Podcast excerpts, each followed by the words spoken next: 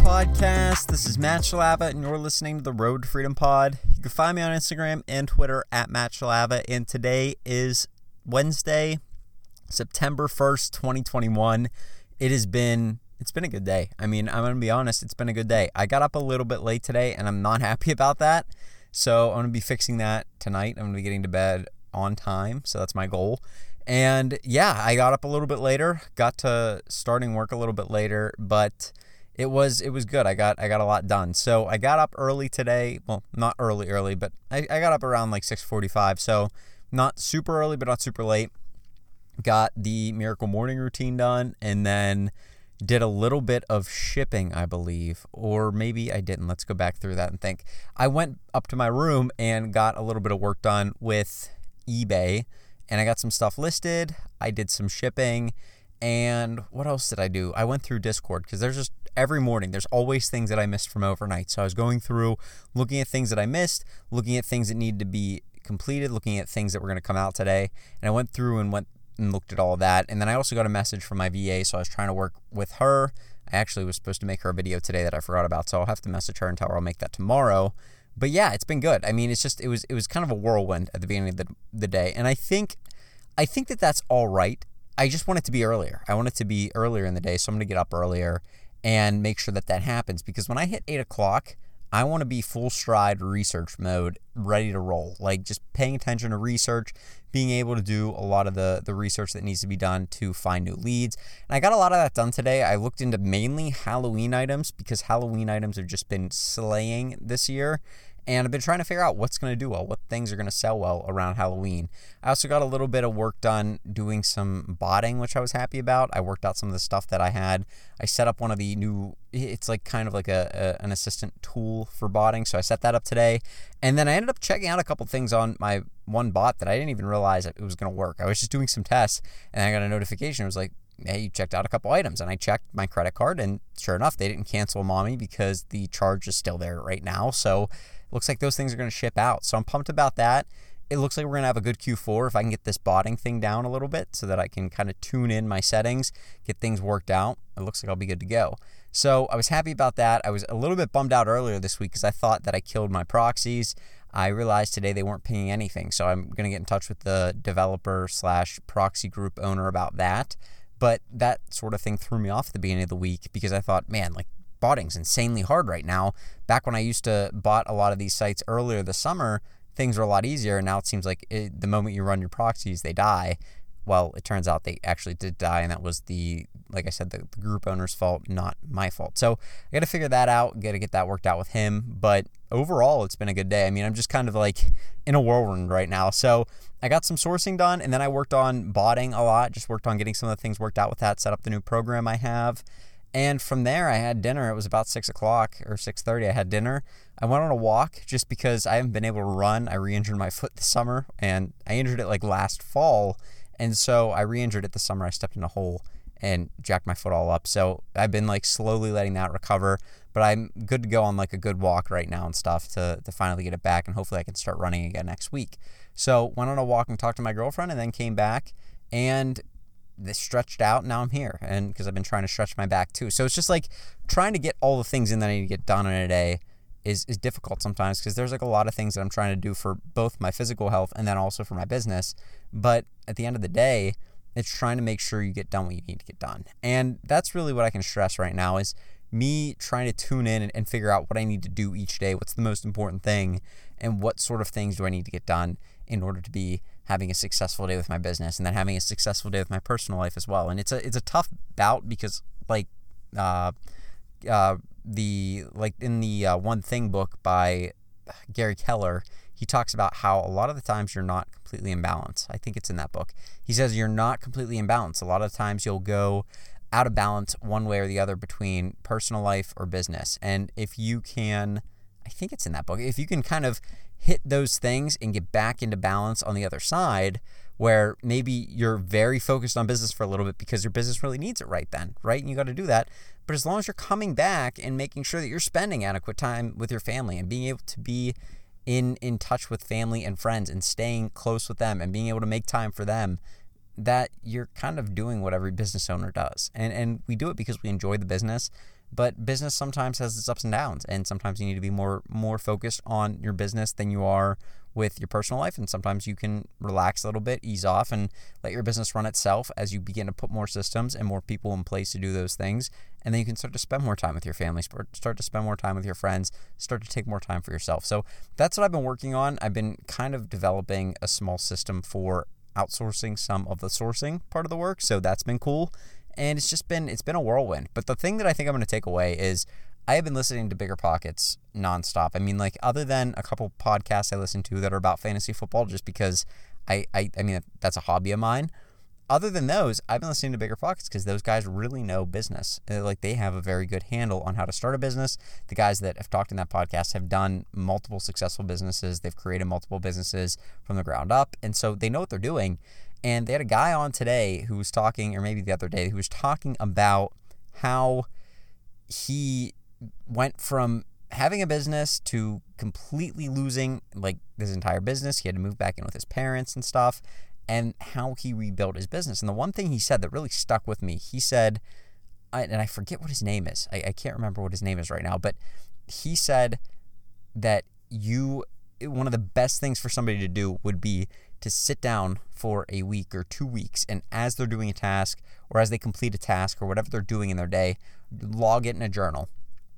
Write directly next to it what the how how long they spent doing that task, and then beside that, what their estimation of how much money per hour that's going to bring into the business, or almost what dollar per hour is that task worth. This is kind of the way I'm thinking of it. Like, how much are you contributing to the business slash how many dollars per hour is that task worth?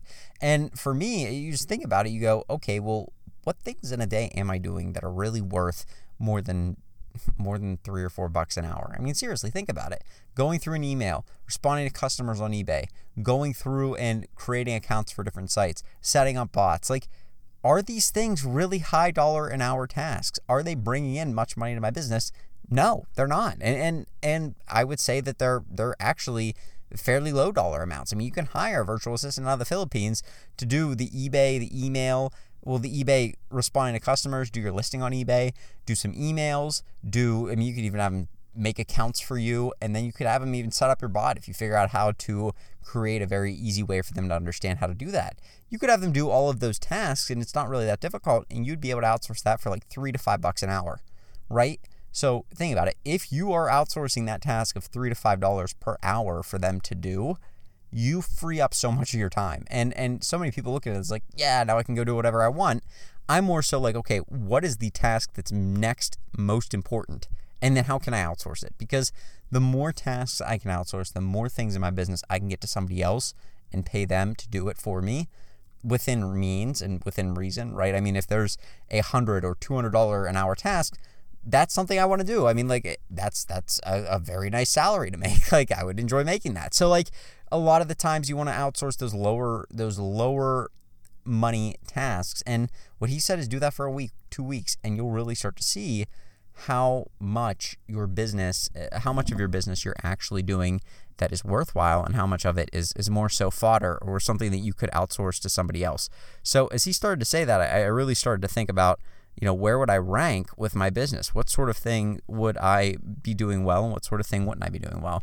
And if you're looking to refer to who I was talking about, his name is James Wedmore, W E D M O R E, and I think it was episode four ninety-nine of the BiggerPockets podcast.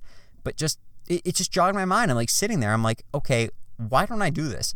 Why don't I look? And then it has a very, very clear understanding of, okay, here's my tasks. Let's get rid of these most time and mo- and least money possible. Let's get like like let's get rid of the tasks. He said, get rid of your tasks that take up the most time and are the least valuable. That makes sense. So let's get rid of those and work our way up the list. And as soon as we get to that top dollar an hour task, I can do those things. Or if I find a way to outsource those for less money than that task is worth, that's just icing on the cake. And I can go work on higher level things and build the business more. And so that's what I'm focused on right now. I mean, I want to be able to source. I want to, that's, that is the core of my business. Finding out how to source. It is also one of the, and not just how to source, but how to research and, and find new items. I'm kind of lumping that all into one general term called sourcing.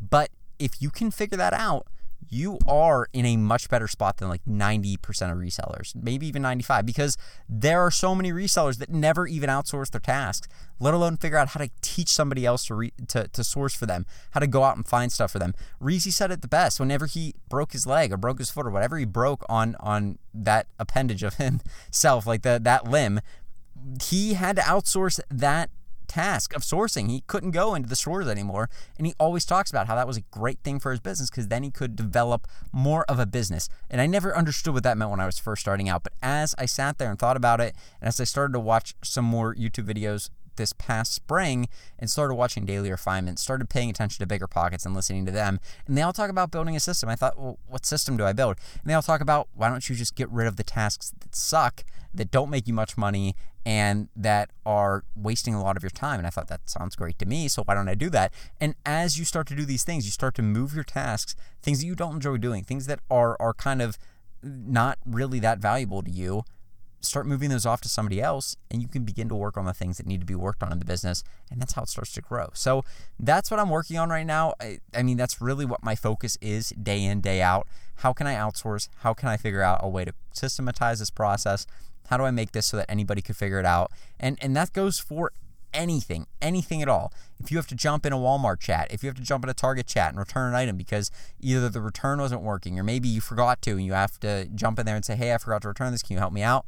You could outsource that to somebody. Save yourself the time. I mean, why are you wasting your time messaging somebody on a Walmart chat? Have a virtual assistant do that for you. Think about all the time you'll save. And that's That's where I'm at. If I can write a system, write a process, say, hey, I just need you to get this done. Here's the kind of things I usually say, go for it, and, and you know, critique them basically however I want. Maybe have them copy their chat and send it to me after it's all said and done. Then I can look at it and say, okay, this was good. Here's what I would have done here, and give them a better sense for my business. I mean, just with my V A yesterday, she was pricing shoes way too low. And I said, hey, what do you like? How do you how do you do your process? What is your process for doing shoes? And she said, why did I price them too low? And like overnight, priced them even lower, and thankfully did not list them because they would have sold immediately at how low they were priced. But I said, no, I mean, that's my fault. I realized through talking to her that I didn't even give her a video on how to price shoes. And pricing shoes is very, very different than pricing most items, because most items are very simple. You have a video game, you have a gaming console, you have some sort of computer part. Like, it is what it is. And there is no better or worse version of it. You, I mean, like, occasionally you get a special edition of a game or a set of cards. Okay, that's that's one thing. But for the most part, it is what it is. With shoes, it's different. They produce sizes, bigger sizes or le- or smaller sizes less because they're not as popular. They produce their, their more popular sizes more. That makes those sizes more scarce, and they're already a scarce shoe, so that drives up the prices of some really big sizes and some really small sizes. Some shoes were really, really underproduced in just random sizes. Some shoes are really sought after by different sized people because maybe a Jordan five looks better on a, a taller, bigger person than a smaller person, where the shoe almost looks like it's some sort of clown shoe on them. Like, this is the way that shoes work. It's very, very cultural, and a lot of the time, it's not just a very simple, oh, just type in the shoe model number, and then I can get a sense of what the price is.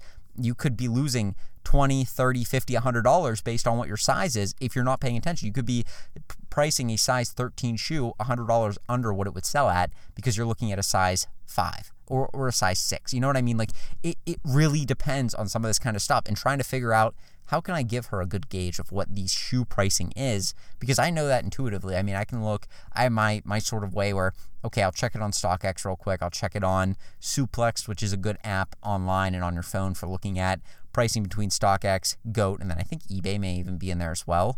But checking those sorts of things, and then I'll check eBay comps. That's the first thing I do. Terapeak, eBay comps, put in the D, the model number and the size of the shoe, and then just hit search, and I see what it's selling at.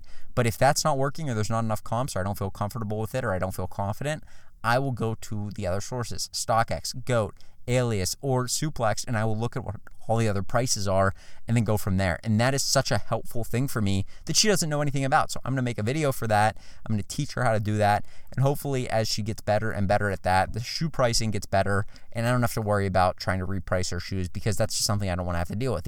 I brought her on to do a job. I didn't teach her how to do it properly, so I'm going to fix that, and hopefully she corrects what's going wrong with the the the kind of job that she's doing. So Anyway, that's what I'm talking about here. If you can do that, if you can outsource, if you can create processes, it will be way, way better for your business. You will learn way, way more. You'll be able to teach people and you'll be able to scale better, just because that's how businesses work. Not one person generally, not generally one person doesn't do everything for the business. That's how a lot of small businesses run, unfortunately. And that's why I think eighty percent of them fail within the first five years. And then I think Uh, maybe it was like either eighty or ninety percent of them fail within the first five years. And then if you don't fail within the first five years, eighty percent of the ones that make it after that fail within the first ten years. Like, that's why, because it's very, very easy to start a business by yourself. It's very difficult to scale a business by yourself. You're going to need people, you're going to need a team, you're going to need to bring people on. And that's very scary, but that's the truth. And a lot of us need to be able to learn and adapt and grow, because business owners are always able to adapt. They're not always changing everything. A lot of them, unfortunately, do that, but they're always able and willing to adapt, always willing and able to to enhance the business, grow the business, and if something stops working, figure out another avenue. So anyway, that's what I'm working on right now. It's been a crazy day. It's been busy, but I'm excited. And I'm excited to get back at it tomorrow. You guys have a great rest of your day. If you ever need anything, hit me up on Instagram, because I'd love to help you out. I will talk to you tomorrow. Have a great day. And I'll hit you tomorrow with another podcast. Peace.